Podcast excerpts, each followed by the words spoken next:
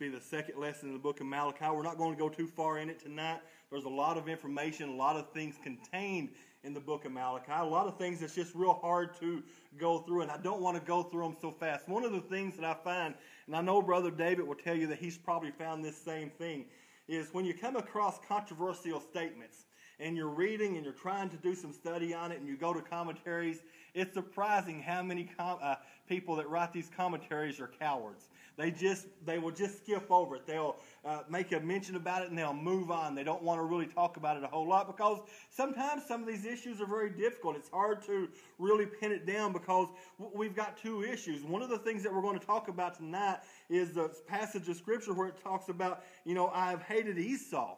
And what does this do? What does it make you think when you hear that? How does that, well, how does that come uh, against, or how does it make you think about the way you feel about God? His character, being merciful, gracious, long-suffering, abundant in goodness and in truth. But yet you hear a statement like that, not only here, but also in Romans chapter nine. And so when I read something like that, really, I want to stop and I want to look into it and see. And there's a lot of different opinions about it, a lot of different things said about it, but it's kind of, um, how many's ever heard of the old terminology, the hoop dress theology? Anybody remember the old hoop dress?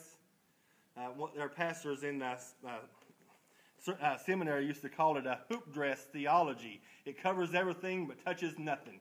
And uh, we don't really want to do that. We want to touch some issues and just kind of look at it and really find out what the Word of God says. If it's important enough to be in the Word of God, then don't we think it's important enough for us to understand what it means and to try to learn what it is? So this is the final book of the Old Testament. It's the final book of the minor prophets that we're going to be into.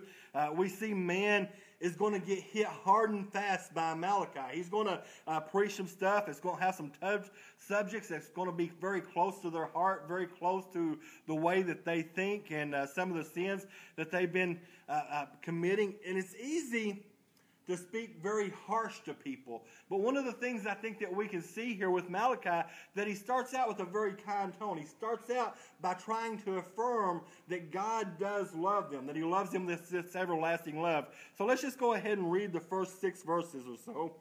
And it says, "The burden of the word of the Lord to Israel by Malachi.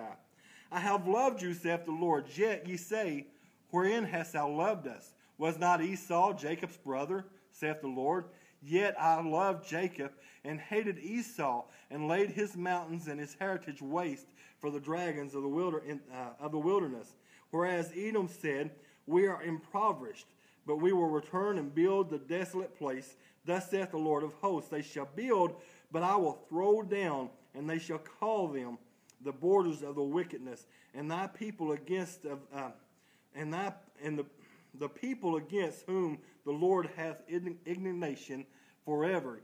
And your eyes shall see, and ye shall say, The Lord will be magnified from the border of Israel. A son honoreth his father, and a servant his master. Master, if then I be a father, where is mine honor? And if I be a master, where is my fear? Saith the Lord of hosts unto you, O priests that despise my name. And ye say, Wherein have we despised thy name?" I actually meant to stop at verse five there, so where we were going to go to, and we're going to touch on that a little bit tonight. But I just want to point out that the opening statement here that he makes is about the love of God. You know, if we have not love, what do we have? You know, we could go at the world with condemnation. We could go at the world preaching judgment. We could go pointing out sin. And, and like I said, that's a very easy thing to do. But we should be a people of love. Now, do we love the sin? No. No, we don't love the sin that people commit, but at the same time, we should try to display a love toward people. We should have a burden toward people and see people in the same way that God sees people, as people who need salvation. I preached this weekend at Paul on Mars Hill, and as Paul went to Mars Hill and he was preaching in Acts chapter seventeen, that he saw the people there, that they were touched by idols, that they were affected in their lives, were touched, and he was moved, and he preached to them. How many times was Jesus moved with compassion and preached to the crowd or ministered to them in some way? You know, we should be driven by our love. And, you know, so the question here could have very easily come up, does God really love us? From Israel. In fact, if you remember last week in the introduction to Malachi, we talked about him preaching or teaching with this rhetorical style of teaching, that he would ask questions that really have their own answer, but it would push you to a place to where you would give that logical answer, and it would it would show you how, the folly in your in your logic. He was trying to point that out. So the question that he starts out here is, does God really love us? Is God really defined as love? Can we truly say that, or do we need to change the way we feel about that? I mean, it's easy to say that, but is there evidence to support that? You know, we could say that we love our wife or our husband. We could say that we love our kids or our parents. But yet, saying it is one thing. Showing it and proving it is something completely different. So, uh, there's two things here to point out, uh, I, I, even before we get to that. First of all, the burden of the word of the Lord to Israel by Malachi. First is Malachi uh, is delivering God's message. This is the word of the Lord. This is not Malachi's message. It's not his philosophy. It's not his desires or his feelings. Now, he may agree with some of it. He may have a heart towards some of it. But at the end of the day, it's the message of God. You know, so whenever he touches on some of these subjects that he's going to touch on, he is speaking as an oracle of God. He is not speaking from his own desire. He's speaking what God has said. You know, it's one thing for us to say something, but something completely different for God to say it. And this is where this message is coming from. And as a minister unto God, all of us, every one of us in this room, sometimes we need to encourage ourselves and remind ourselves, it's not my message. People can be offended at it, and people can get upset with it, but it's not my message. There's actually areas in the Bible that, well, just to be blunt about it, I don't care for all that much, right? I mean, isn't that the nature of, of humankind, that there's things that God desires for us that our flesh doesn't want? I want to want the things of God.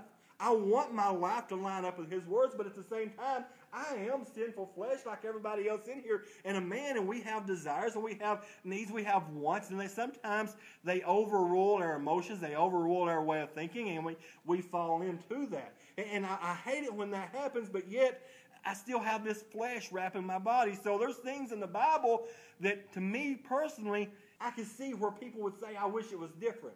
But yet it's not my message. It's God's message. He's the one that sets the standard. He's the one that tells us what's right and wrong. And let me ask you this question while we're on this subject. Is it possible that man can be born with a desire that is outside the will of God?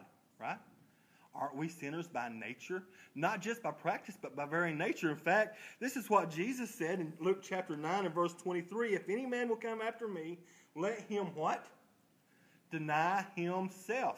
Take up his cross daily and follow me. You know, so there's something there inside ourselves that has to be denied.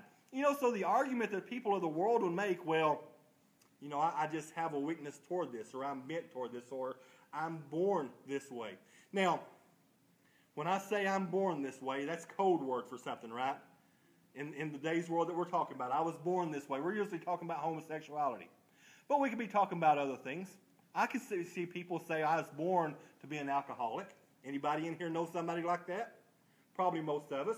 I was born to be addicted to drugs. Anybody knows anybody in here like that? Probably most of us. I was born to be a liar. Probably some of us know people like that as well. We know people who, it seems like from the very earliest stages of life, they look like they were bent toward one particular sin or to a group of sins. But yet the Bible is very plain. It says deny self. It lay aside self, to put those natural or those normal feelings that we would have to the back burner, to follow Christ, to pick up righteousness, to lay aside the things of the flesh. So uh, the first point here is, this is a burden of the Lord. It's God's message. And the second point is, it can be a burden to speak the message sometimes. Amen? How many of us has ever been sharing the word of God with someone and really didn't want to? Because we didn't want to be offensive to people. We didn't want to hurt people's feelings. We didn't want to cause a, a rift in their life. You know, if you think about it, in Acts chapter seven, as Stephen is standing there and he's preaching to the Jews, and the message that he preaches is really good. Turn over to Acts chapter seven sometimes and read through it. And as he's preaching, you can almost hear the Jews in the background saying, amen, brother. That's right, preach it now. Come on. You, I mean, you can hear him, but he's thinking. He talks about Abraham and Moses, and he goes through, and then all of a sudden he gets to this Jesus whom you've crucified. And all of a sudden it says that they were pricked in their hearts, and they were offended, and they got mad, and they took up stones, and they stoned him. In fact, verse fifty-four of chapter seven of Acts, and when they heard these things, they were cut to the heart, and they gnashed him, on him with their teeth. Think about that. How angry would they have had to have been to go up to him, grab a hold of him, and start biting him? These were grown men that were doing this. But because of the word that he spoke, because of this burden that he carried with them, they became offended. So we can understand why people can be offended at it, why they could... Um, Well, why they can uh, respond in this way. And sometimes it can be a, a, a burden to do that. So there's always going to be people that will be offended if we're if that's what we're looking for, if we want to uh, for people to do that. And there's no difference here in the book of Malachi. Uh, the book of Malachi touches on issues such as tithing, abstaining from strong drink, following righteousness, uh, turning from the things of the world, uh, divorce. It touches on those things, and a lot of times those things are very burdensome, especially to someone who's called to preach against those or preach about those things. And uh, it can be a very, very burdens- uh, burdensome thing. So the very first verse that we see here is the burden of the word of the Lord to, the, uh, to Israel by Malachi. We find a lot in that. So are there any questions or comments thus far? I think that whenever, and I've said this before, uh, that whenever you try to tell lost people or people of other faiths what the Bible says, they, they think it's you talking and they think you're judgmental. When you say, I'm just telling you what the book says. But no, they don't like to hear that. That's right. You know, they'll they drive around with their bumper stickers that says stuff like coexist. And we can't coexist. We cannot accept their practice and uh, make it our own. Can we coexist with them to where we accept them the way they are? Well, yeah. We can accept people the way they are. They'll die and go to hell. Uh, I mean, I'm not going to I'm not going to back off on the message of God. Uh, but, yes, if you want to live and believe a lie, then I will respect that. I will still try to witness to you. I'll still pray for you. But at the same time, I can't force you to be saved. You know, so we can coexist that way. But the idea that they want is, can't we all just agree? Well, no. Not unless you're willing to accept the Bible as the ultimate authority. If we're using anything other than the Word of God as the ultimate authority, what makes my opinion any better than anybody else's opinion in this room? Is it? No. Every one of us has, well, I mean, if it's just my opinion. Now, I'm not talking about the Word of God, but all of us have an opinion, and, and no opinion is better than the others. But when we come to the Word of God and we say, this is going to be our ultimate authority, then all of a sudden we have a standard by which we can stand to. And this is what the message of the Word is. This is what uh, the, uh, the oracle of God is. It's not our opinion, but thus saith the Word of the Lord God. Anyone? Brother David? You take... Uh... When a person uh, was just talking about coming to Christ, coming to Christ for salvation, the Spirit is born to God. Uh, that doesn't take care of, of everything. And uh, to me, uh, well, I know people disagree with me on this, but uh, there are other steps then might need to be took uh, to take care. There could be mental problems uh, that might need to be took care of for this person's life to get straightened out. Alcoholic problems I think would, could be would mm-hmm. not need to be took care of. Some people think that's all took care of when salvation took care of. And me, I, I don't think so, really. I just want to make that statement. Well, I think the Bible would testify to that. You know, uh, is the sin paid for when we're saved? Yes. The sin is paid for at that moment in time. That person is forgiven of those sins. But are we completely freed from those sins at that moment in time? How many, how many of us have struggled with the same sin for the past ten years? I have. I, I've not been, I wish that I, I wish that once I was saved, that every desire, every feeling, every emotion, every idle thought that I ever had was just completely ripped out of me. And just the mind of Christ was placed in me. But it's not the way. The idea of sanctification is a process of growing as we continue our Christian life.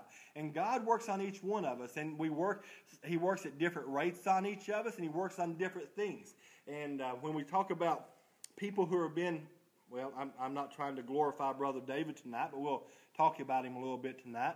But when we talk about somebody like Brother David, who has been spent the last fifty years in the ministry and growing closer to Christ, that's not to say he's perfect. Now, the stuff that he works on may be a lot smaller in our eyes than things that we have to work on. But God is still working on him as well. He is not completely conformed to the image. Now, he may be closer than he was fifty years ago, and we will be too, right? But he's still got a long ways to go. He may have to live another ninety-one years or so. I don't know. We'll we'll see before then. But nonetheless, it's uh, the process of sanctification is an ongoing process, and it happens with all of us. And God is continually working on us. Anyone else? Yes. Amen. You know, what at what part, what what issue of the Bible can we do away with, and still maintain the integrity of the Bible? You know, and this is uh, the very earliest battle between man and God. And